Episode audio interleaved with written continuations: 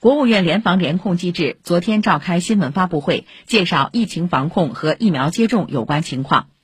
国家卫健委发言人米峰通报，近期各地群众踊跃接种新冠病毒疫苗。截至昨天，全国累计报告接种超过 四点四九亿剂次，其中最近八天共接种超过一亿剂次。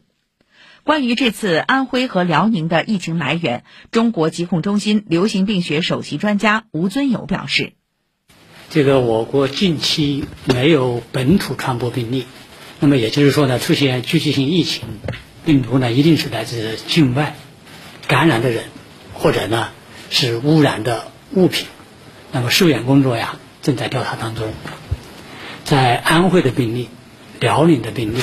从这个病毒的基因序列来看呢，它是完全相同，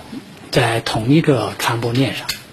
那么从这个呃五月十四号安徽通报的十个病例的双抗体检查来看，感染的时间不长，结合安徽和辽宁两人筛查的结果来看，所以这起疫情呢规模不会太大，不会出现呢像今年年初那样的这个规模。针对记者关于现在的国产新冠疫苗能否应对印度的变异毒株的问题，中国疾控中心研究员邵一鸣表示，正在开展研究，积累数据。我们想告诉公众的呢，呃是两点。第一呢，我们初步的研究结果显示呢，我们现有的疫苗呢还是可以应对印度变异株的，可以产生一定的保护作用。呃，第二呢，病毒在不断的变异过程当中，它的变异还会加大。那么一旦出现我们现有疫苗应付不了的变异株的话，我们国家的灭活疫苗呢是有很快捷的方法来应对的。